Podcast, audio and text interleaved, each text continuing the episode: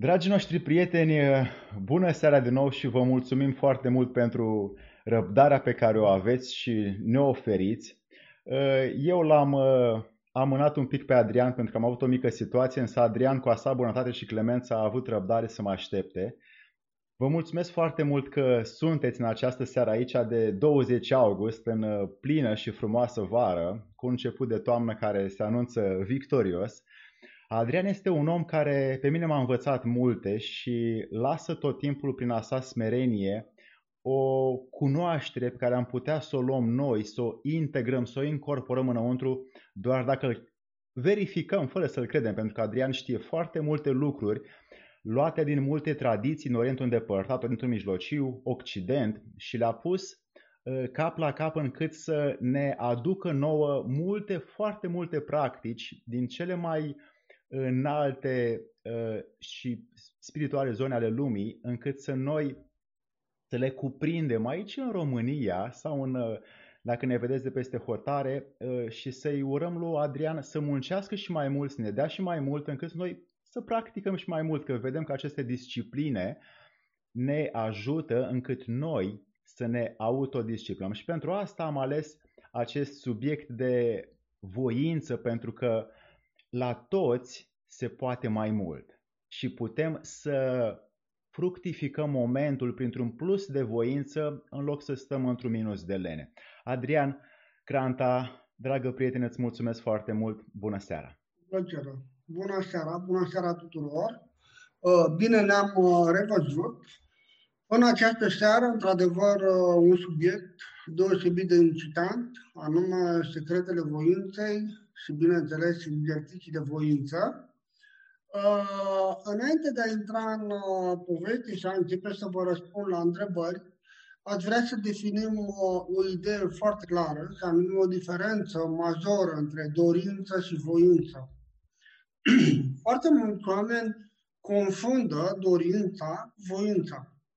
Uh, când noi dorim ceva, corpul nostru tânjește după acel ceva noi nu generăm o putere focusată, hotărâtă, care să materializeze acel ceva sau care să ducă la împlinire acel lucru. Când uh, noi voim, atunci noi suntem, noi suntem hotărâți, deja suntem determinați. Uh, am luat o decizie. Este o intenție puternică de a duce până la capăt acel lucru.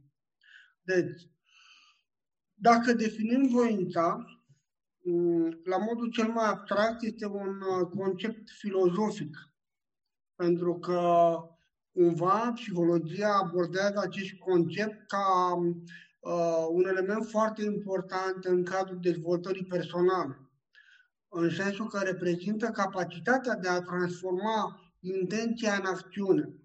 Chiar dacă sunt dificultăți pe parcursul acestei transformări, uh, se presupune că omul va accesa suficiente resurse ca să ducă la împlinirea acțiunea și să materializeze scopul. Însă, din punct de vedere metafizic și din punctul de vedere al uh, medicinii chineze, lucrurile sunt mult mai pragmatice, adică nu avem de-a face cu o poveste în care totul este, ca să zic așa, inefabil. Nu. Uh, noi trebuie să ne întrebăm foarte simplu. 1. Unde este sediul voinței? Care din organe reprezintă sediul voinței? Deci, asta este important, sau mai bine zis, de unde vine energia voinței? Energia voinței vine din rinichi rinichii sunt cei care generează voință, generează credință, generează recunoștință, generează blândețe, generează acea putere de a merge înainte. În cazul în care rinichii sunt slăbiți, voința este slabă. Uh, hai să definim un pic. În uh, conceptul medicinei tradiționale chineze, rinichii sunt, uh, ca de altfel toate organele, sunt studiate și împărțite din punct de vedere funcțional, nu din punct de vedere structural.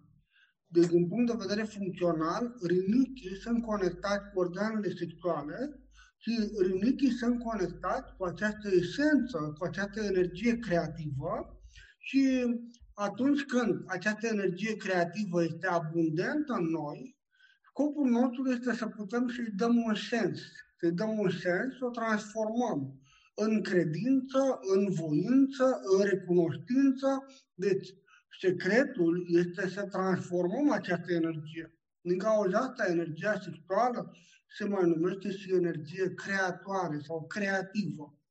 Deci, iată că, la întrebarea de unde vine energia voinței, noi deja știm că din rinichi.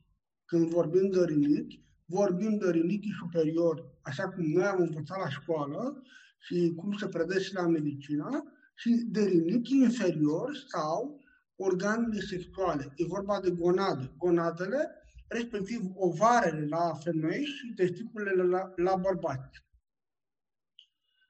Cum se formează voința? Voința se formează prin focusarea acestei energii către nivelul mental. Dacă noi lăsăm această energie la nivel instinctual, atunci noi vom avea de-a face cu aceste tendințe primare. Actul sexual, uh, reproducere, plăcere, um, dorințe, însă în momentul în care noi deschidem ceilalți centri și facem ca energia să poată să urce, atunci, da, putem spune că uh, conducem această energie creatoare și îi dăm un sens. Deci, când noi avem blocaje la uh, nivelul centrilor superiori, automat noi avem probleme cu orientarea energiei. Acum, Adrian, mai bine de fie... 20 de ani, mai bine de 20 de ani, drumurile mele s-au intensificat în Asia, în uh, zona Himalaya, India, China, Thailanda, uh, Siberia și odată cu aceasta a început marea transformare, adică citisem foarte multă maculatură, foarte multă maculatură, foarte multe povești filozofice și foarte multe romane, ca să zic asta, că nu le pot altfel. Pentru că, așa cum zicea Valeriu Popa, Cărțile se împart în două mari categorii. Cărți scrise de practicieni, care vin dintr-o linie directă sau cumva o linie indirectă, dar sunt practicieni, și cărți scrise de romancieri, adică de povestitori.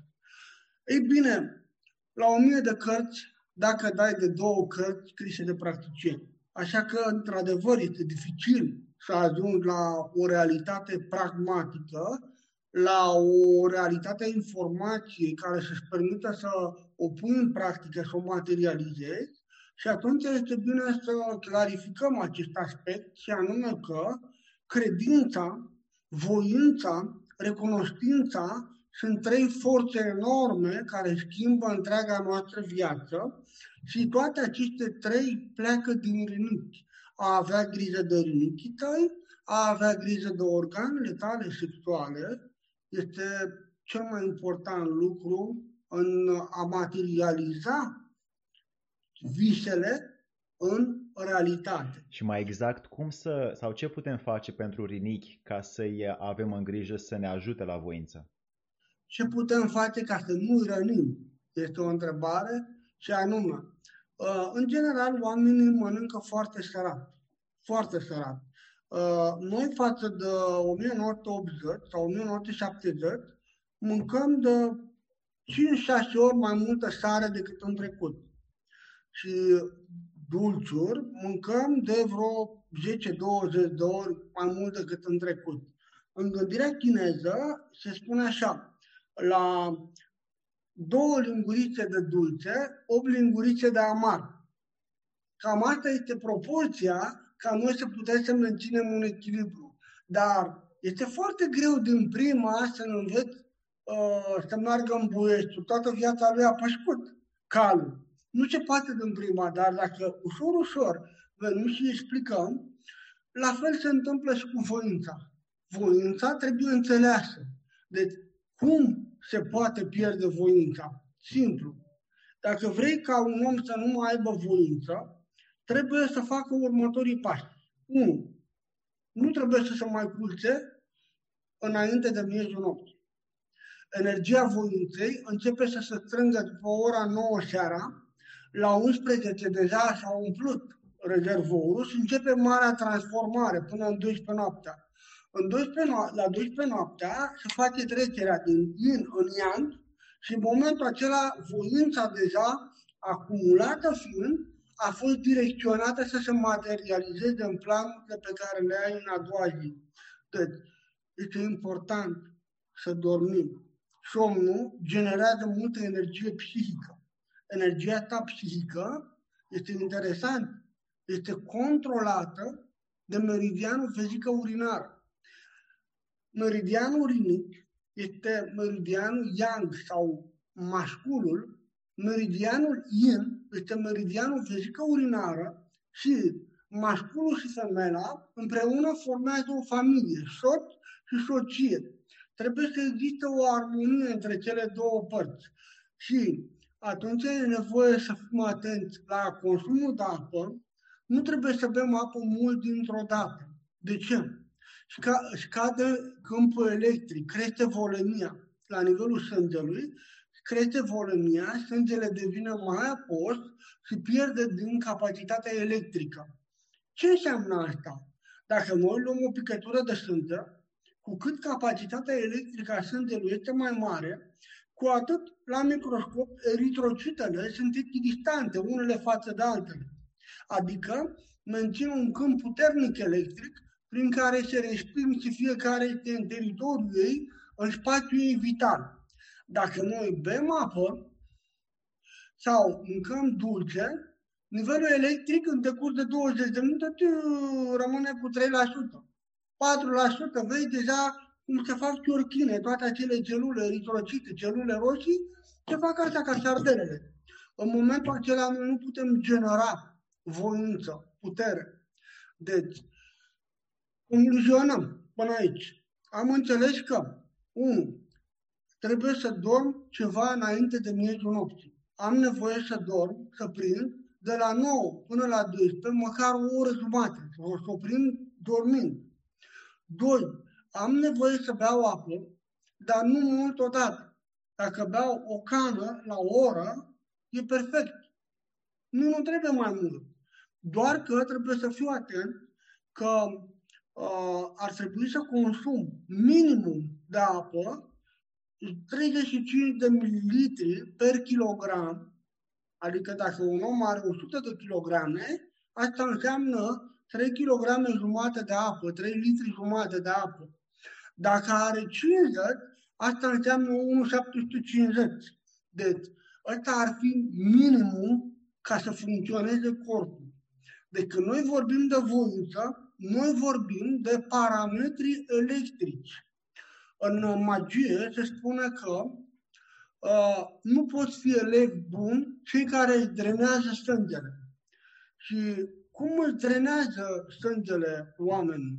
1. Lipsa de somn. 2. Nu-ți fac siesta după ce au mâncat. E o vorbă, fie omul cât de mic, după masă stă un pic. E, foarte important asta. Noi avem aparatură care poate să măsoare nivelul de voință, poate să măsoare parametrii psihice ai omului și parametrii speciali ai omului. Și ceea ce noi am observat este că dacă un om a fost rănit, a pierdut sânge sau a donat sânge, într-o perioadă de una, două până la trei luni, dacă este bărbat, trei luni, dacă este femeie, mai puțin, pentru că femeia are o funcție specială de a recupera rapid sângele, deoarece ea are în procesul fiziologic implicat acest program de refacere a sângelui, datorită mestrei. E, dacă omul respectiv a pierdut sânge, nu va avea multă putere, nu va putea genera maximum de voință. Cum mai putem să drenăm sângele? Pur și simplu activitate sexuală abundentă. Adică ziua și ejaculare. Ziua și ejaculările. Lucrurile acestea duc la drenarea sângelui. Mergem mai departe. Ce se mai poate întâmpla? Alcoolul. Alcoolul drenează sângele. Dacă ne aducem aminte de experimentele de la botanică, de la biologie, din școală, și anume uh, când uh, se folosea alcool, toate acele grăsimi foarte repede se dizolvau. Când un om consumă alcool, practic ceea ce face este că dizolvă grăsimile, crește nivelul de aciditate și în felul acesta scade legătura dintre sinapsele neuronale. Deci scade nivelul de voință. Încă un lucru. Există cumva alimente care dau voință? Bineînțeles că da. Și vom vorbi despre ele. Deci, primul, somnul, al doilea, apa, al treilea este sarea. Sarea, există trei tipuri de sare. Sarea pe care o întâlnim pe toate drumurile, sarea de mare, de Himalaya, de, de, de, de, și există o sare specială care este obținută din procesarea rădăcinoaselor. Este ceea ce se numește sare biologică. Aceasta este, de fapt, sarea de care noi avem nevoie. Nu alta. Și atunci noi avem nevoie, dar nu avem nevoie mult. Dacă noi dăm prea, prea multă sare rânichilor, rânichii nu vor putea lucra corect. Ce este sarea la, la, ur, la urma urmei? Este un electrolit. Este cel mai important? Nici de cum. Cel mai important este magneziu. Și potasiu sunt electroliți importanți. O să-mi zici calciu? Da. Dar, în general, oamenii au un exces de calciu pentru că calciul se blochează membranele celulare și transferul transportul activ și pasiv la nivelul membranelor celulare încetinește. E ca o afacere. Chiar dacă tu rulezi un miliard de dolari, dacă îl rulezi la un miliard de ani, ești mult în urma unuia care lucrează un dolar, rulează un dolar pe secundă sau 200 de ori pe secundă. Asta înseamnă mult mai mult. Deci, concluzionăm. Voința Uh, putem spune că te naști cu ea, da, dar acest ceva cu care te naști e în procent foarte mic, 10%. E ca și caracterul. Caracterul, da, te naști cu el, dar dacă vei numeri într-un mediu care e nociv, caracterul tău se va dizolva. Și atunci noi avem nevoie să muncim cu caracterul nostru pentru a-l ține mereu în top. Deci dacă noi vorbim de voință, voința este rezultatul unei munci de a ieși mereu și mereu și mereu din zona de confort. Este acea mantră celebră pe care o auzim la cursurile acelea scumpe din oraș și anume, mișcă fundul de pe canapea. Da. Deci, revin. Uh, am spus cum se poate pierde, și se mai poate pierde prin faptul că oamenii așteaptă laude, recunoștință, apreciere în exterior. Și se mai poate pierde prin voicăreală.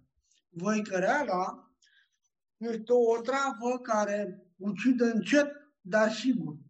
Este o carte cu numele acesta, scrisă în 1924 de Barnowski, Barnowski și este o carte excepțională, mai reală decât oricând. Dacă o citești acum, zici că acum a fost scrisă. Deci, unu, când ne plângem, singurul căruia putem să ne plângem este Dumnezeu. El nu râde de noi, El ne înțelege și ne ajută. Dacă noi ne plângem familiei, familia cumva ne va scădea la nivelul de valoare, cumva acțiunile noastre la bursă vor scădea. Dacă noi ne plângem prietenilor, cumva prietenii se vor îndepărta. Sau unii vor râde, sau unii vor fructifica acest moment.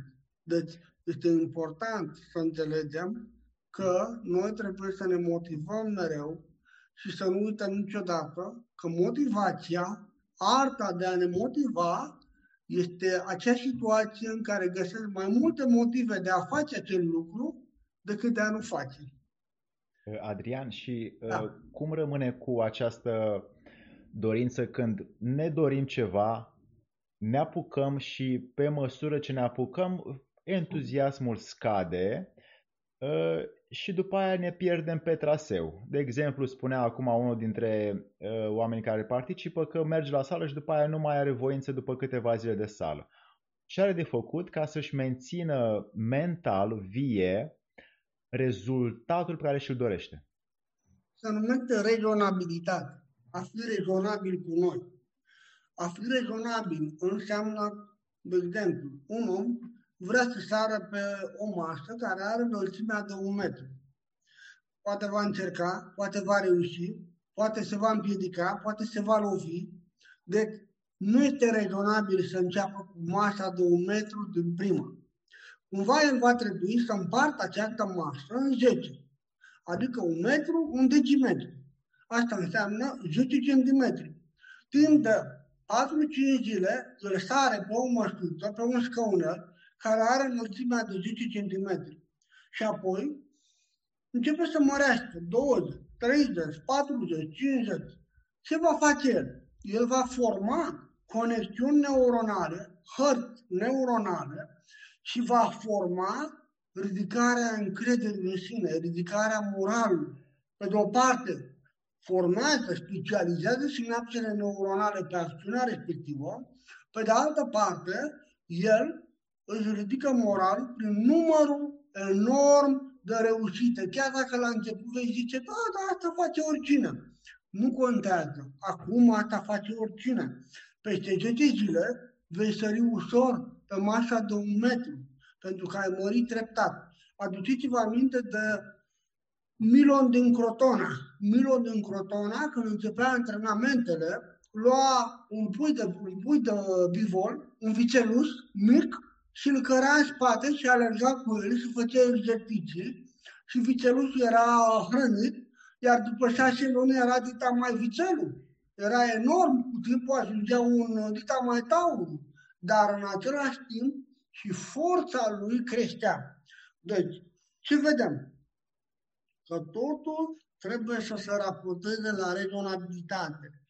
Nu există om fără voință există om care și-a pus un scop prea înalt pentru resursele și încrederea pe care o are acum.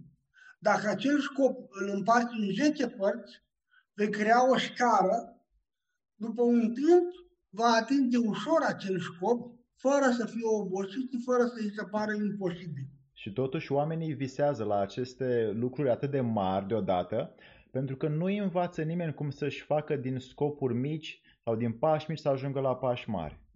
Pentru că sunt multe vorbe comerciale. Dragă, cu voința te naști, dacă nu te-ai născut cu ea, nici nu cape. Fals. Uh, mai există o, o poveste de genul cu capacități paranormale te naști, dacă nu te-ai născut cu ele, nu o să ai. Nu este chiar adevărat. Deci există ceva, există o sămânță cu care te naști, cum există talentul, dar să nu uităm că majoritatea maestrilor pe care eu i-am întâlnit nu sunt și nu au fost maestri care să se fi născut talentați. Din contră, mulți au fost antitalent. Numai că, în timp ce talentatul era ca iepurile în grădina cu varză la întrecere cu melcu și zice, a, mai pot să dorm. Cel care nu avea talent era precum melcu pas cu pas, pas cu pas, pas cu pas, își crea distanța. Pas cu pas se apropia de scopul lui. Deci, există foarte multe povești care nu au de-a face cu realitatea. Deci voința, și voi spune despre treaba asta, începe într-un mod foarte simplu. Haideți să vorbim puțin de alimentele care dau voință. În, prim, în primul rând, starea psihică bună se bazează pe complexitatea de aminoacizi conținută în hrana noastră. De unde luăm acești aminoacizi? Imediat vom vorbi despre asta. Noi avem aminoacizi esențiali și aminoacizi neesențiali. Uh, un moment. Adrian știe multe, așa că fiți, fiți pe fază, ciuliți urechile, luați-vă notițe, pentru că vă poate da mici enciclopedii de, cum spune el, manualul ființei umane, pentru că o parte din munca sa se rezumă la a arăta modalitățile prin care putem noi să ne cunoaștem pe noi înșine. Mulțumesc, Adrian. Arată-ne. Am o matrioșcă aici și această matrioșcă este o proteină. Proteina aceasta, oamenii mănâncă proteine zicând că proteinele sunt sursa vieții. Fals. Proteina în sine este exact ca această matrioșcă. Și că noi o desfacem, altă matrioșcă și o desfacem, altă matrioșcă și pe măsură ce desfacem matrioșcă cu matrioșcă, vom vedea că ne apropiem ceea ce ne interesează pe noi, și anume aminoacidul. Aminoacidul este cumva învelit de niște straturi care creează proteina. Noi avem nevoie pentru a ajunge la cea mai mică popușică, adică aminoacidul, să desfacem toate ambalajele. Pentru asta noi avem nevoie de o ardere completă la nivelul stomacului. Deci, nu are sens să mănânci atâta ambalaj pentru un aminoacid. Este mult prea mult, e o muncă titanică. Și atunci noi avem nevoie de aminoacid. Când noi aducem aminoacizi în noi, simțim imediat puterea. Problema noastră acum este că avem aminoacizi peste tot, care au o încărcătură electrică pozitivă și avem aminoacizi foarte puțin, foarte puține surse care au o încărcătură electrică negativă. Să ne aducem aminte că ionii negativi sunt cărăușii în corpul nostru, sunt aceia care asigură transportul nutrienților în corpul nostru. Deci, nu este suficient să luăm niște aminoacizi și să-i băgăm în noi și trebuie să gândim puțin și anume unde găsim aminoacizi naturali care să fie într-o formulă complexă și completă și să o introducem în noi, adică cei 22 de aminoacizi, și să putem să oferim această formulă într-un mod, într-un mod echilibrat corpului, să putem face lucrul ăsta în așa fel încât creierul din prima să înceapă să se reseteze. Ei bine, aminoacizi de genul acesta putem găsi în pudră proteică de cânepă și anume faimoasa combinație de care am vorbit, două linguri de pudră proteică de cânepă, un uh, fruct de ananas curățat, frumos, împărțit în bucățele, pus în blender, pus cele două linguri de aminoacizi, o mânuță de nuci sau migdale sau caju, nu contează, o linguriță de scorțișoară și turnăm apă caldă la 40 de grade cât acoperim două degete, peste compoziție. Dăm drumul la blender și pe urmă bem. La 10 minute după ce ați băut, deja creierul începe să simtă putere mult. Dacă faceți treaba asta dimineața, până la ora 6-7 seara, sunteți sub presiune, adică aveți putere pi. Aveți voința de a face ușurința de a face și vă veți întoarce acasă cu o voie bună și o dignă. Deci, aminoacizii reprezintă un factor important în antrenarea voinței. Dacă noi punem corpul în situația de a mânca doar pâine cu apă, Noi nu avem acea putere.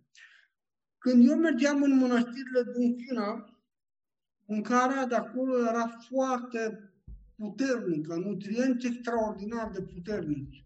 Într-adevăr, în mănăstirile taoiste și budiste nu mâncai uh, carne, dar mâncai foarte multe lucruri rădăcinoase, ginseng, o mulțime de ciuperci, o mulțime de chiar și ouă. Și când mâncai toate lucrurile astea, pur și simplu vibra corpul.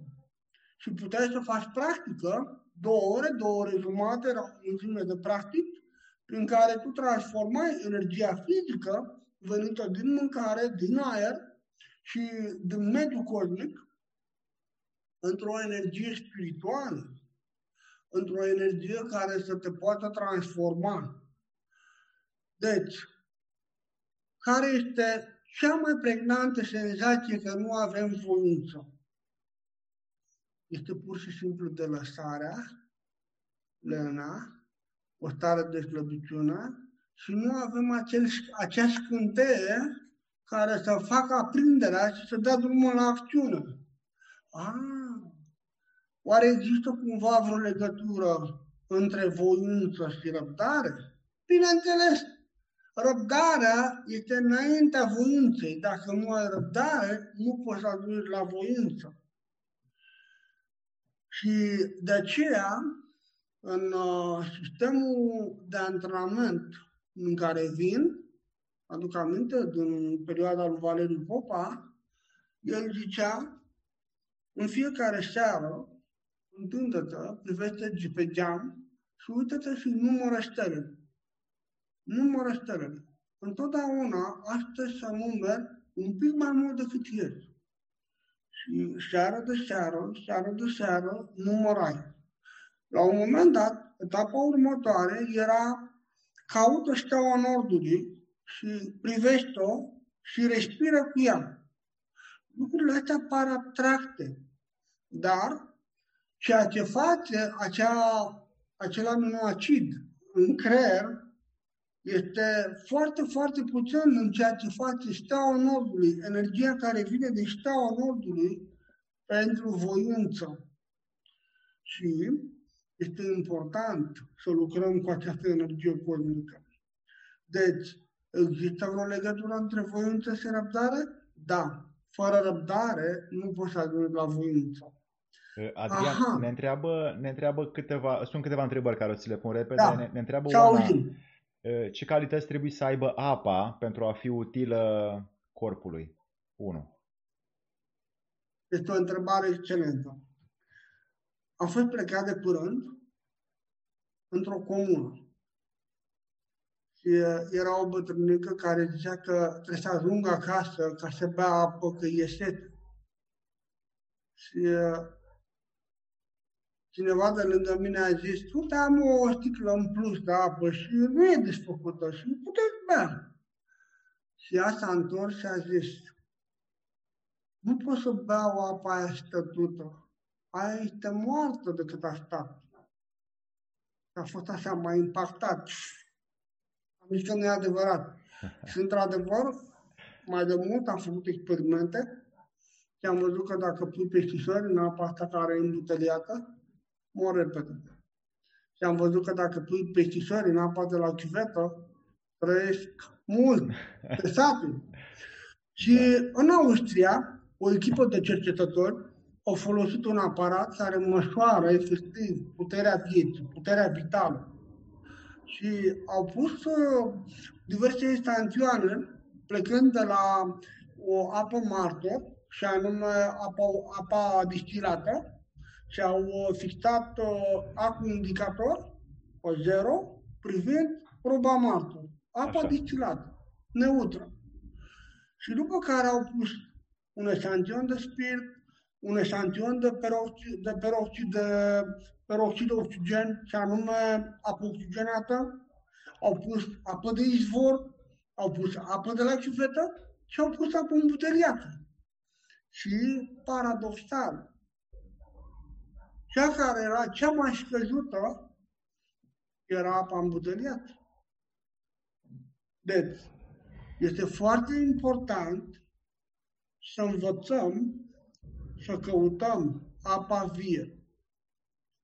În anii 80 eram implicat în uh, experimente cu un uh, cercetător care mi-a fost profesor în școală, profesorul Mânzatu, și el preluase ideea de la ruși, și anume despre apa vie și apa moartă.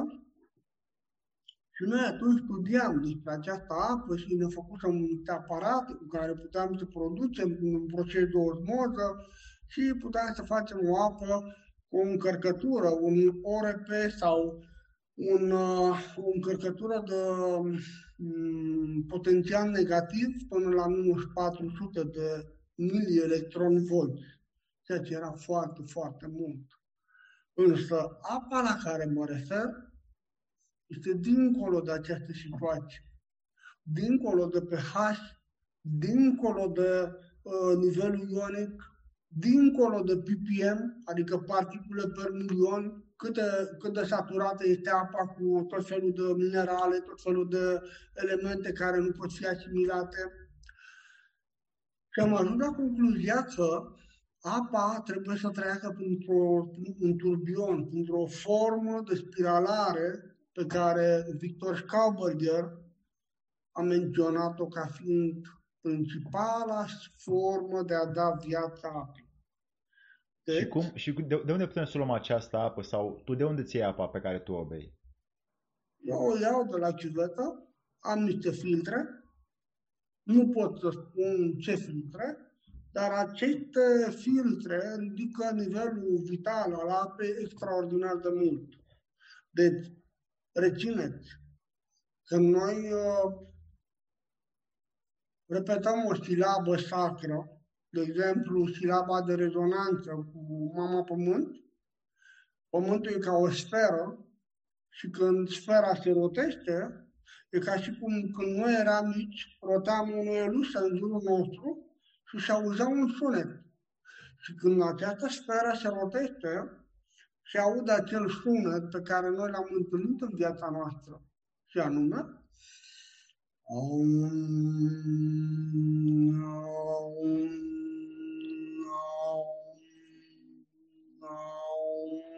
E bine, când noi repetăm lucrul ăsta, noi intrăm în rezonanță cu mama pământ și noi suntem un vas plin cu apă și apa de noi structurează și apa de noi devine vie. Deci, contează apa pe care o folosești. De aceea, cei care stau la casă, sau aveți prieteni care stau la, la curte și au fântâni foarte bune, care pot să aducă la suprafață o apă de bună calitate, testată bacteriologic și care reușesc prin anumite sisteme să crească vitalitatea apei, aceia sunt niște oameni extraordinari. Adrian, acum, cum rămâne cu această parte a psihismului nostru care de multe ori ne conduce sau ne oprește din dorința pe care noi o avem să realizăm ceva. Pe lângă partea materială care știm cu toții că poate fi cât de cât manipulată de uh, forța mentală, de forța gândului. Ce putem să facem noi pentru a dobândi un psihism sănătos încât ideile se materializeze uh, cu pași mici și să fim recunoscători pentru fiecare pas? Este exact întrebarea pe care am pus-o profesorilor mei acum mai bine de 45 de ani. Anume, am întrebat cum să fac să nu mai fac atâtea gafe, atâtea greșeli, să nu mai dau de atâtea ori în bară, să nu mai repet greșeli. Și mi-au spus, trebuie să găsești modele, pentru că conștiința ta, dacă o lași liberă, ea se va identifica cu niște modele care nu te pot ajuta să fii un om bun, să fii un om care să se depășească pe el. Conștiința noastră se hrănește cu modele. Și noi trebuie să ne alegem un model, să ne identificăm cu el, să vedem calitățile lui și pur și simplu să le copiem. A doua vorbă care mi-a spus-o a fost noi vom face lucruri în fața ta, dar tu va trebui ca orice om care se devină, care vrea să devină un bun meseriaș, trebuie să înțeleagă că meseria se fură. Cum adică se fură? Dacă tu nu ești prezent cu toată ființa ta acolo, tu n-ai cum să poți să preiei această măestrie. Deci, dacă tu vei sta lângă un magnet, vei căpăta în timp atributele magnetului. Poate nu-l vei depăși, dar nu vei mai fi ce ai fost. Dacă tu vei căuta mereu să ai de-a face cu oameni extraordinari, oameni de valoare, mai devreme sau mai târziu vei deveni un om de valoare. De ce? Pentru că conștiința se hrănește cu modele. Dacă tu ai un calculator, ai un televizor, tu trebuie să cauți, să găsești acele emisiuni care te pot motiva acele emisiuni sau pe canalul pe tău. care ți le dorești. Sau pe canalul tău, pentru că și tu ai un canal foarte educativ și plin, plin doldorat de cunoaștere pe care tu ai strâns-o. Este adevărat. Deci, întrebarea ce s-a pus are ca răspuns a ne căuta modele cu valorile și cu lucrurile ce nouă ne lipsesc. Pentru că noi cumva trebuie să le grefăm, să le altoim în ființa noastră. Așa cum ai acasă un cireș și poate nu-ți place cum, fac, cum face el fructele.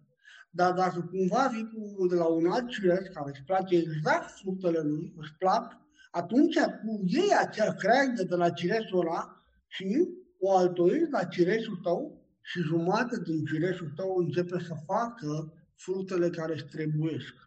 Toată viața noastră, noi suntem într-o continuă altoire. Toată viața noastră, noi căutăm modele să ne identificăm cu ele. Acest proces se învăța în trecut în uh, facultatea de psihologie, în paralel cu fenomenele de transfer. În anii 90 era o situație în care s-a dat liber la aceste facultăți, dar nu existau profesori. Pentru că nu, nu erau formați. În 1979-80 s-au interzis aceste facultăți. În 10 ani de zile, mulți ieșiseră la pensie. Și singurii care erau capabili și activi erau cei care lucrau pentru diverse instituții ale statului. Și ei au început să predea. Și au spus atât de multe lucruri frumoase și au zis că ceea ce contează este să privești mereu spre lucrurile care generează valori ce tu nu le ai.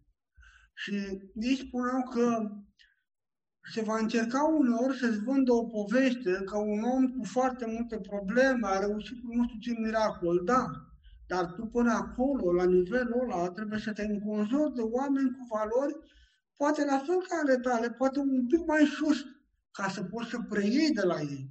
Uneori, valorile acelea titanice sunt mult prea sus și noi trebuie să fim rezonabili. Eu recunosc pentru a ajunge să învăț de la profesorii mei, a trebuit să învăț de la elevi, elevilor lor. Și în felul acesta m-am apropiat de acel moment când am început să înțeleg ce vreau profesor. Deci, cum se antrenează voința? Prin răbdare, prin rezonabilitate, printr-un stil de viață și prin a crea un plan de acțiune. Un plan de acțiune care să crească voința. Cu cât noi ne adăpostim în zona de confort, în ce în ce mai mult, noi pierdem voința. Voința mai are o energie, se numește energia gravitonică, și anume cu cât noi acumulăm mai mulți gravitoni în noi, devenim mai densi, mai expansivi, mai plini de viață și căpătăm capacitatea de a umple cu viața acel spațiu, ca și cum ne-am revărsat în afară. Asta înseamnă are de-a face cu acești gravitoni. Și gravitonii sunt o parte din energiile cu care se lucrează în Qigong în practicile interne din Asia.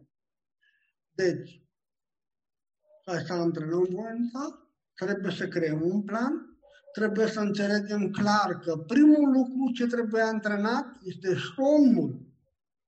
Primul lucru cu care în Asia se începe este somnul. Indiferent că mergi la nivel de dark room, de camera întunecată, sau mergi la nivelul Shaolinului, sau mergi în orice oriunde merge, primul lucru pe care ei îl fac cu tine este să se asigure că începi să te antrenezi somnul. Noi avem o idee greșită zicând că, wow, cei de la Shaolin dorm două ore pe noapte și sunt spirit. Fals. Cei de la Shaolin se culcă la, se culcă la ora 10 și se trezesc. Au uh, grupe speciale care se trezesc la 5 jumate și au grupe care se trezesc mai târziu, la ora 6 și pentru ei este foarte important să doarmă 7 ore și jumătate, adică de 5 ori ciclu de 90 de minute, da? Știm că noi avem, dormim în cicli, 90, a o oră jumate, 3 ore, 4 ore jumate, 6 ore, sunt 4 cicluri, a câte o oră jumate. Și ei dorm 5 cicluri. Și ei spun că vom face ceva primul... despre, vom face o emisiune despre partea asta misterioasă a somnului, pentru că știu că știi multe despre asta, însă văd că oamenii ne întreabă mai mult despre partea asta a voinței pe care ei o numesc uh, lipsă de uh, putere să-și, să, să-și materializeze dorințele și ne, ne întreabă okay. Oana cum putem învinge această procrastinare. Această delăstare exact. nu o putem învinge prin a începe antrenament de relaxare. Training autogen sulț. Training autogen sulț, cât de curând eu voi face o înregistrare o voi pune pe YouTube și oamenii o pot accesa și în felul acesta ei pot să se antreneze. Training autogestur este cel mai simplu exercițiu, cel mai la îndemână și prima dată după ce faci exercițiul ăsta, ai autonomie de voință o jumătate de oră. După prima, după prima ședință, ai o jumătate de oră autonomie. După o jumătate de oră se stombează. Dar după o lună de training autogen, ajung la 4 ore autonomie de voință. După un an de zile, deja ai crescut 7-8 ore. După 2-3 ani, deja ai toată ziua plină cu voință. Deci, în spatele voinței nu este încrâncenarea. În spatele voinței se află acea energie psi, acea energie care ne împinge să facem ceva, ne trage apa. Voința nu apare atunci când noi nu n-am mâncat, n-am băut, n-am uh, dormit. Nu, ăla este un sistem de epuizare. Voința este ca și creșterea forței musculare. Cum creștem forța musculară? Să zicem că putem face 10 flotări. Dar noi facem doar 6 flotări și ne străduim să le facem bine, corect. Și când simțim că mai putem, ne oprim. Când simțim că mai putem, ne oprim. Mâine facem șapte, poi mâine opt, repoi mâine nouă sau la patru zile mărim cu câte una. Ce înseamnă asta? Va crește forța musculară. Dacă noi vrem să definim musculatura, într-adevăr, facem până când ne epuizăm. Atunci, cumva, mușchiul se va micșora, se va defini. Dar dacă noi vrem să creștem forța, facem întotdeauna mai puțin cu 30% față de cât am putea. Și dacă extrapolăm acest lucru în partea legată de voință, eu nu am voință să mă antrenez zi de zi, să zicem. Nu am voință să mă antrenez zi de zi. Dar profesorul meu mi-a spus, Adrian, dacă tu vrei să crezi la modul real ca și putere, trebuie să faci antrenament de trei ori pe zi. Și când el mi-a spus, ha, de trei ori pe zi, Doamne, și eu dacă pot să fac o dată pe zi, ce știe dacă pot? Și atunci l-am întrebat, cum să fac de trei ori pe zi? Și el mi-a zis, cât faci dimineața antrenament? Hmm, o oră jumătate, două ore. A, da? Da. Bine. Fă trei serii, a câte o jumătate de oră, jumătate de oră dimineața, jumătate de oră seara și pe urmă vei cu strecori o jumătate de oră pe la prânz. Și am zis, o jumătate de oră, vezi că e mai puțin decât alea două ore care cei că le faci dimineața. Mm, da. Și la un moment dat m-am trezit făcând și era mai ușor. Și ziceam, mă, o jumătate de oră, nu repede. Și când faci de trei ori pe zi, dar mai puțin, puterea crește enorm. Pentru că e ca și cum ai un rezervor mic la mașină, mașina alergă repede, dar ai stații pe pe drum și alimentezi o dată, de două ori, de trei ori, nu ai mai rezervorul, pentru că s-ar putea să obosești. Deci, Oamenii așteaptă de la mine, Adrian, dă-ne pastila magică să avem voință. Adrian, zi-ne exercițiul, mantra minune să avem voință. Iar eu caut să vă spun la modul cel mai pedagogic că voința începe prin a împărți lucrul pe care vrei să-l faci în două, în trei, în cinci, în opt, în zece bucăți. Și savurează fiecare treaptă pe care o uiți, fiecare treaptă. Astăzi ar putea să faci doar două lucruri. Ca să vă ajutați în treaba asta, o să vă dau un mecanism. Anume, o foaie de hârtie în care seara scrieți. Mâine îmi doresc, am trei obiective de făcut. A doua zi, tu faci o parte din ele. Și seara zi, ce am făcut? Uite că din trei am făcut unul. Apoi ai patru, ai cinci obiective tot timpul vei avea obiective mai multe și tot timpul vei fi făcut mai mult decât în trecut. Este, dacă vrei, dacă vrei, când eram mici, aveam uh, plăcerea, când mergeam la țară, să călărim măgăruși. Și unii erau foarte, foarte încăpățânați. Nu se mișcau de niciun fel de pe loc. Și atunci luam un fel de unghiță, legam un mort cu fosfoară și arăta morcovul și perfect, măgărușul mergea ca te lichidat. Dacă dădeam la stânga, o lua la stânga, la dreapta, la dreapta și într-o bună zi citeam o carte de judo al lui Anton Muraru în care vorbea despre creșterea repetițiilor în antrenament și anume cum să te recompensezi. Oamenii își cad voința pentru că întâi se distrează și pe urmă trebuie să plătească. Dar poți să crești voința dacă plătești întâi și pe urmă te distrezi. Înțelegi? Deci, este foarte important treaba asta. În acest sens, aș vrea să dau câteva elemente care să vă ajute în practică. În primul rând, există o carte extraordinară a unui om care a fost om de știință, a fost un mare om de stat al Statelor Unite, și anume Benjamin Franklin autobiografia lui Benjamin Franklin. Întreaga carte este o carte despre cultivarea voinței. Este cartea cu care eu, când eram mic, am început.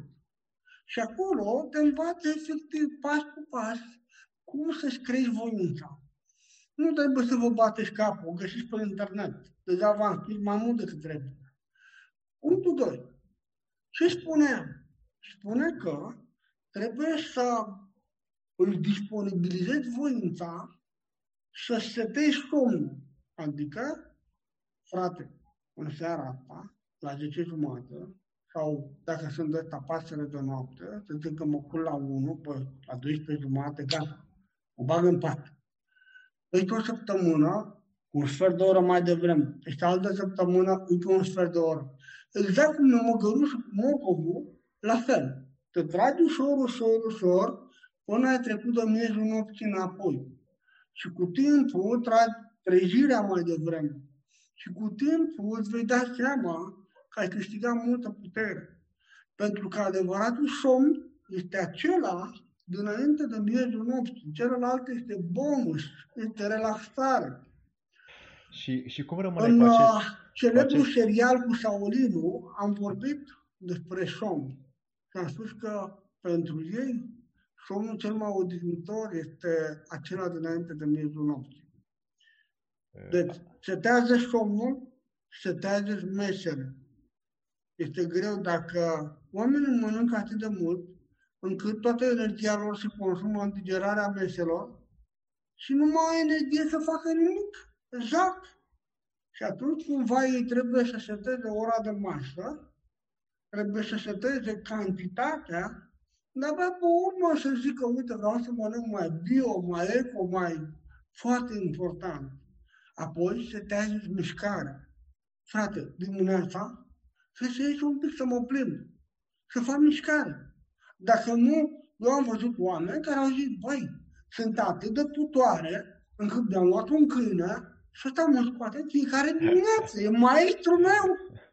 Și adevărat așa este că câinele, în fiecare dimineață, la ora 5, îl trage din pat și la 5 jumate îl văd cum iese în parc. Și viața lui s-a schimbat. Și i-am zis, Radule, pentru tine tu nu vrei să faci nimic, dar pentru John, adică câinele, văd că faci tot. Deci noi putem face nu ușor pentru alții decât pentru noi. A, deci tu vrei să spui că poți să-mi crezi voința de a face pentru cineva mai repede decât de a face pentru mine. Corect. Deci se tăiază țapa.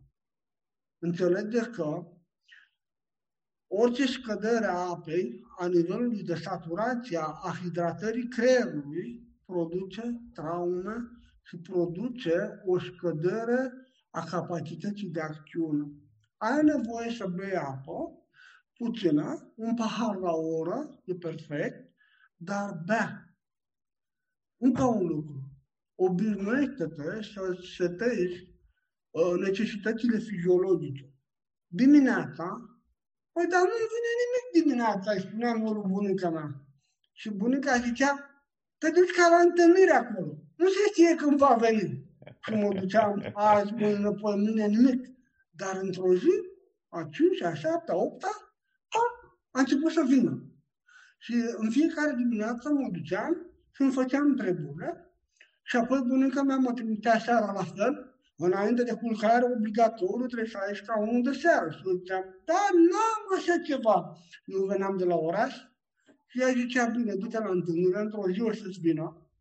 Și apoi s-a, s-a obișnuit corpul. Ca o seara, ca o dimineață. Și apoi mi-a zis, mănânci de trei ori? Da. Trebuie să te duci de trei ori. Păi cum? Toate animalele fac treaba asta. Toate animalele fac treaba asta? Da. Bine. Și în momentul în care corpul s-a setat și intrările și ieșirile se pupă și balanța este, e ca la contabilitate. Ești fericit. Ce Încă un lucru important. Da. da. Setarea sexului. Oamenii au o problemă cu sexul și anume când au, au atât de mult încât unii ajung la spital, când eram în facultate la medicină, în uh, primii trei ani au murit patru colegi. Și diferența între mine și ei era majoră. Ei aveau 19-20 de ani și eu aveam cu mult mai mult. Pentru mine medicina a fost a patra facultate. Și uh, mă întreba, dar de ce au murit? Și profesorii spuneau, au consumat diverse lucruri, au forțat corpul. Deci, și aici trebuie să setezi. Când ești tânăr, trebuie să înțelegi că e o bogăție extraordinară pe care trebuie să o drămuiești ca să te țină până la capătul vieții, până la capătul drumului. Și, înainte de a începe să răspund la întrebări, setarea lui știați că în fiecare zi uh, rezervă un timp pentru a gândi. Dacă toată ziua doar te distrezi și muncești, atunci e greu să poți să crești în viața asta. Pentru că, ca să te distrezi, trebuie să plătești înainte și nu după. Adică trebuie să ai perioade de gândit. Unul din unchii mei a fost uh, profesor de matematică și la începutul studenției lui l-a avut profesor pe Moisil, cu timpul a devenit asistentul lui și cu timpul a devenit să zic așa, un om liber cugetător. Și spunea că profesorul lui a zis că trebuie să și muncești, să te și odihnești, să și gândești și să te și distrezi. Dacă ai rupt echilibru, nu vei mai avea voință, pentru că nu, nu vei mai avea de ce. Și aici este un lucru foarte profund. Deci, concluzionăm. Alege un obiectiv că, pe care poți să-l îndeplinești și cu 20% din energia pe care o ai. Să zicem că vrei să urci la cota 1200, astăzi stabilește să urci doar la cota 200 sau la 300. Mâine mai mult, poi mâine mai mult, respoi mâine mai mult. 2. Caută să înțelegi că ori de câte ori noi pierdem voință și nu mai avem voință, noi pierdem acea hartă corporală a noastră, acea uniune dintre minte și corp. Și noi ce facem? Ne apucăm să facem masaj ca să putem să refacem harta corporală și după un masaj, te simți odihnit. Normal, pentru că energia masajului a trecut în tine, a refăcut toate conexiunile, te simți bine. Stretching este unul dintre cele mai puternice instrumente pentru dezvoltarea voinței. Nu adică stai și te întinzi și capeți voință, da. da. Pentru că da, tendoanele, da. tendoanele sunt, de fapt, meridiane tendinomusculare, se mai numesc meridianele imunității sau meridianele prin care circulă energia de apărare, dar se mai numesc meridianele generatoare de voință. Wow! Deci tendoanele, dacă le antrenezi, poți să generezi voință. Dar dacă tendoanele sunt slabe, nu poți să exteriorizezi voința. Deci, cumva, exerciții de genul acesta în care emiți forță, contraforță și întingi tendoanele, toate aceste exerciții duc la expansiunea voinței către exterior. Respirația este un alt factor. Sugestia, eu inspir și când îmi țin respirația, gândesc. Din totdeauna m-am simțit plin de voință. Și apoi expir. Așa a fost și așa este. Deci am două sugestii. Inspir, în respirația și gândesc. Din totdeauna m-am simțit plin de voință și mă simt. Expir, așa a fost și așa este. Și așa va fi. Dacă vorbim de autosugestie, cu fiecare mișcare mă simt în ce în ce mai plin de curiozitate, de dorința de a face. Cu fiecare respirație, cu fiecare bătaie nimic, acest lucru se întâmplă. Încă un lucru. Responsabilitatea creează personalitatea. Cu cât un om fuge de responsabilitate, cu atât personalitatea lui va fi mai estompată și dacă personalitatea nu e, atunci nu se pune problema de voință. Și aici ajungem la lucruri foarte subtile. Pentru oamenii care la început nu pot să facă nimic, nici măcar să-și ordoneze viața, primul sfat al meu este simplu. Caută un parc și plimbă-te 20, 30, 40 de minute pe aleile parcului, unde poate ai verdeață, un copac, un plop, o, să zic așa, un chiparoș de baltă. Încă un lucru. Chiparoșii de baltă generează un câmp extraordinar de puternic al voinței. Tot ceea ce ai de făcut este să te așezi în apropierea lui, nu lipi de el, să zic la o lungime de braț și să respiri aerul de acolo. Cu timpul vei respira prin porii corpului, prin toată ființa ta. Dacă faci lucrul ăsta, sau pur și simplu stai pe o bancă lângă el și dormitezi, doar respiri, o săptămână deja se face transfer de voință Tiparoșul de baltă generează un câmp volitiv extraordinar. Limbarea, în natură, este primul pas către voință. Acum aș vrea să răspund strict la întrebările pe care oamenii le au. Consider că aș spus mult despre voință și când oamenii vor revedea, să te și sfatul meu, să revadă emisiunea, pentru că de-abia a doua, a treia, a cincea oară le pică fișa. Exact. Nu înseamnă că nu înțeleg. Nu. În procesul pedagogic, doar 2,7% din informație percep la început. Prin repetiție, crește exponențial percepția. Hai să începem cu întrebările oamenilor. Ehm, acum ne întreabă cineva cum uh, reușim dimineața să ne formăm ca ritual un uh, gest sau niște gesturi de voință.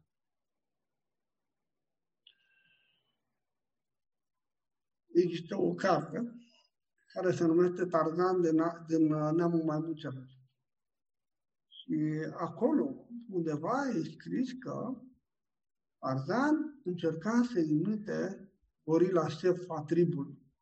Și anume, prin a lovi puternic zona timusului, a umflat pieptul, a lovit puternic zona timusului și a gândit. Mă simt plin de putere, toată această zi mă așteaptă să putem face multe lucruri împreună. Deci, există această filozofie NLP. În anii 80 eram interesat extraordinar de mult de NLP.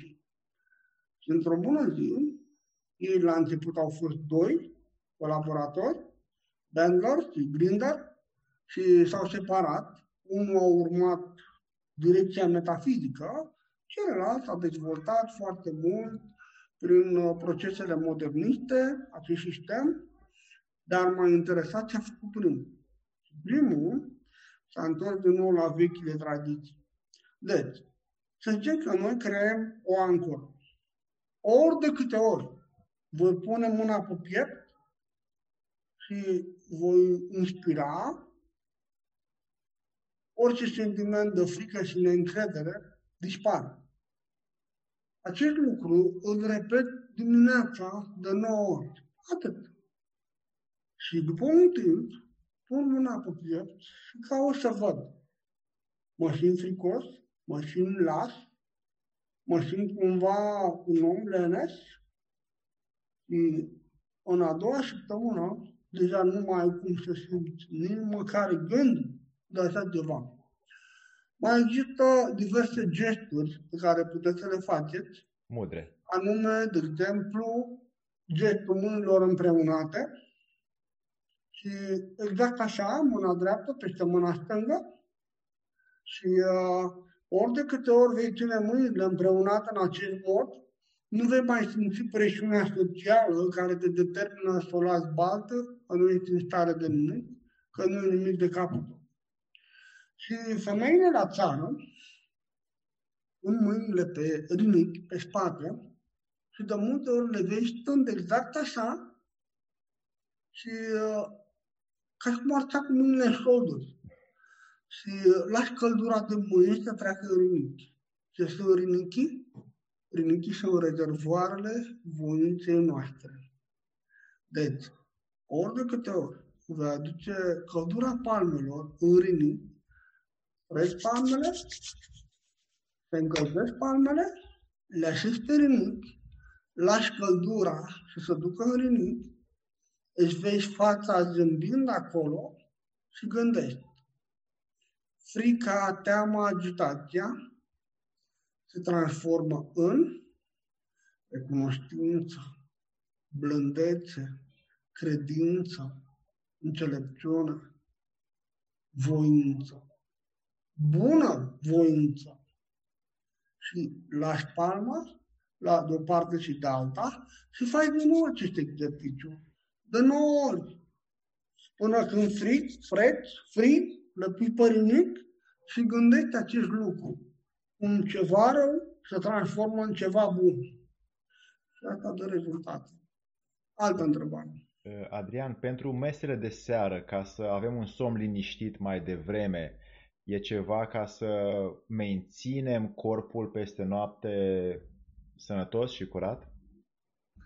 Am să spun ceva interesant. 85% din populație, între orele 7 jumate și 8 și jumătate, au stări de picoteală, îi apucă somnul. Dacă reușesc să treacă de momentul ăsta, să ajungă la ora 9, a, 10% mai pot să dormă. Restul sunt toți vioi, așa, parcă au intrat în uh, alertă. Deci, ar fi bine să prindem acest val de somn care vine după șapte jumate. Dacă nu, nu putem să dormim, atunci înseamnă că avem prea multă energie, prea mult sunt în creier. Cumva noi trebuie să coborâm energia asta. Cum facem? Simplu băile de apă caldă, apoi rece, cald, rece, cald, nu rece, rece, căliu, dar fierbinte, căliu, fierbinte, căliu, fierbinte la nivelul picioarelor. Va crea o vasodilatație, vasoconstricție și va face să coboare tot sângele din cap în picioare. Și vor dormi și imediat, bine. și imediat după, după ne frecăm bine cu un prosop aspru la picioare, ne facem un masaj și extraordinar, simțim că ne tărâm așa spre pat și adormim. Un alt aspect este sunetul hi, hi, adică de la hipopotam, noi stăm întins, inspirăm ușor, aducem brațele, pulsăm ușor mâinile, pulsăm ușor palmele și simțim ceva între palme, apoi spulsăm față de cap, simțim o presiune, și apoi această presiune o împingem pe sunet spre picioare. E, sunetul e hi, sub vocal,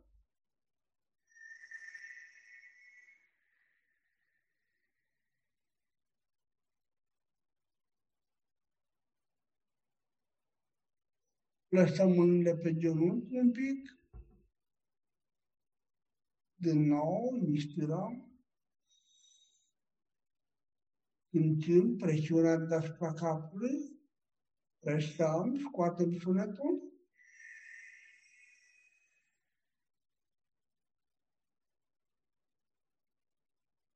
Extraordinar. Vom simți multă căldură cum coboară în tălp, coboară în picioare. Făcând sunetul ăsta de 9 ori, nu ne-a pus să faci de 9 ori, că deja a dormit, este cel mai bun mod de a igieniza somnul, pentru că te curezi de absolut toate și cu timpul devii conștient de viața nocturnă. Adică devii conștient de momentul acela în care ieși din corp, intri în corp, vezi lucruri, înveți lucruri și așa mai departe. Alte întrebări. Um, dacă mintea noastră vrea ceva și corpul nostru obosește, ce am putea să Cine facem? Cine să ascultăm? exact, exact. Uneori munca e grea și munca, mai ales munca fizică, când ne propunem să facem ceva, să ne trezim dimineață, de exemplu la ora 4, ca să avem timp să facem, să învățăm la examene și nu reușim, că corpul are nevoie de somn, încă nu avem tainele somnului, pe cine să ascultăm? Uh, nu mă forțez să mă ascult de vreme. Mă ascult destul de târziu față de cei din uh, alte țări, adică din Asia, pe la 5.45, 5 jumate, până atunci două. Îmi fac uh, micile treburi la baie, după care mă pun să mă rog, îmi fac partea legată de practica vibrațională, după care încep să lucrez foarte mult la ceea ce se numește unioan. Unioan intern, unioan extern și uh, după ce mi-am încheiat practica, îmi văd celelalte lucruri din timpul zilei. Și uh, seara fac același lucru. Și dacă mai prind ceva în timpul zilei, e ok. E ceva de supraviețuire. Însă, când eram în Asia, antrenamentele erau foarte grele și uh, când prindeai cât un retreat, aduc aminte de un retreat în uh, uh, Jinhua, în care apucai și dormi două ore jumate, trei ore. de rest era numai practică, practică, practică și meditație. Și mulți dintre noi dormeam de rupeam în meditație. și așa ne scoteam pârleala, știi? Dar uh, am învățat că ca să poți să faci ceva bun, trebuie să dormi bine, să mănânci bine, să nu mănânci târziu, să mănânci potrivit, să te hidratezi bine și să cauți, să te înconjori și să uh, găsești modele extraordinare, oameni extraordinari care au reușit, au făcut lucruri deosebite și să te hrănești cu așa ceva. Te hrănești cu valori pentru a genera valori.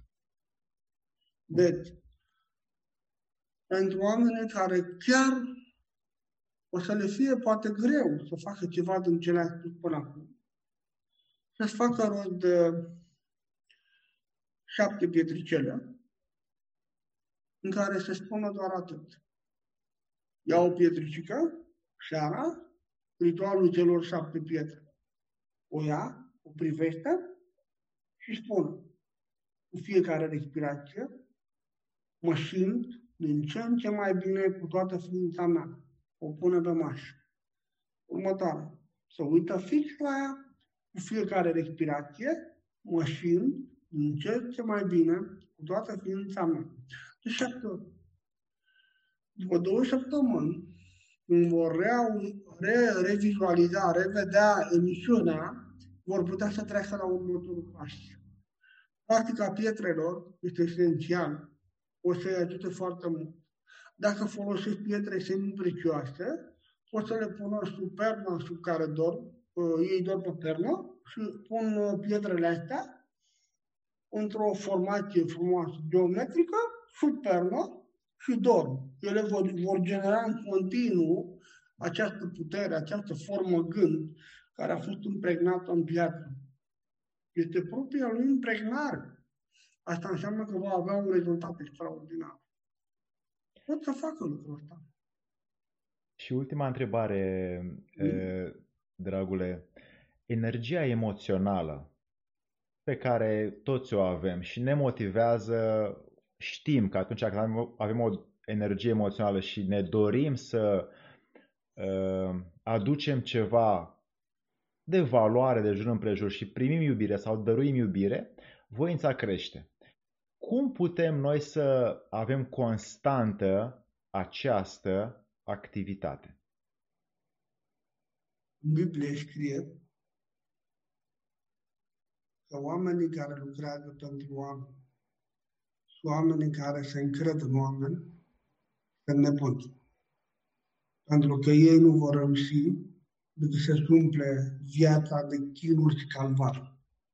Și în Biblie spune că ca să scapi de capcana asta, ca să poți să ai mereu un suflet împlinit, trebuie să te gândești că lucrezi pentru Dumnezeu, faci pentru Dumnezeu și nu aștepți nimic de la nimeni, vreo recompensă.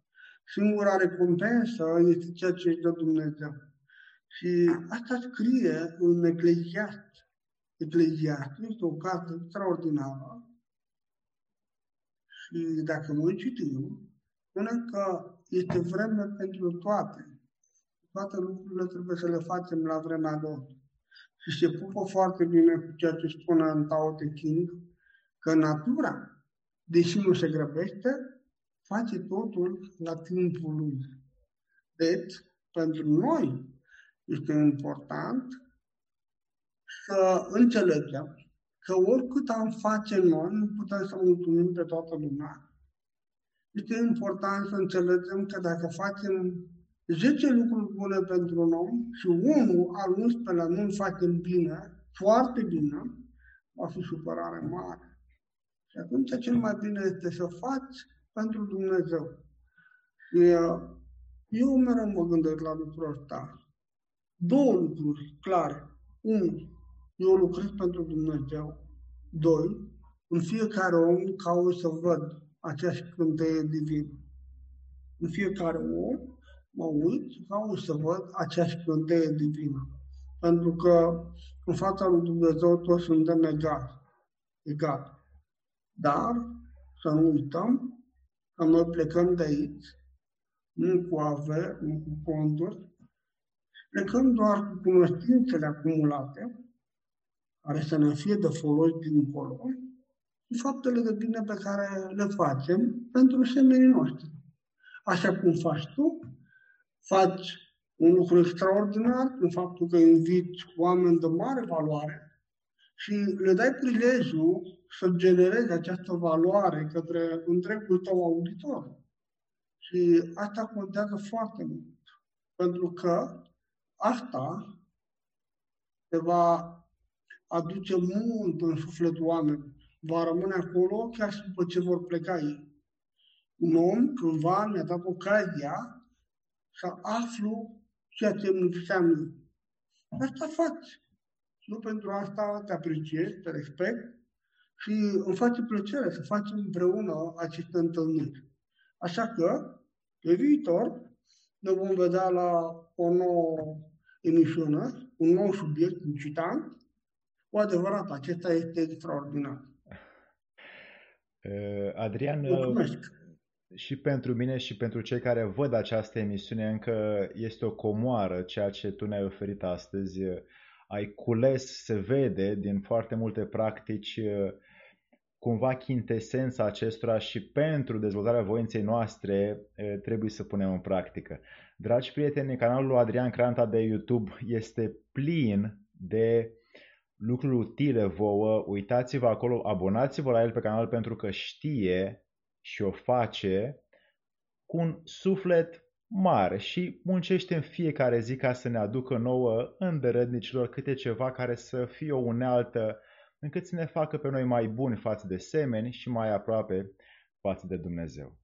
Dragi prieteni și drag Adrian, uh, mulțumim și ne vedem, cum ai spus și tu, foarte curând. La revedere! Mulțumim mult! Mulțumim! O seară frumoasă! Pe curând!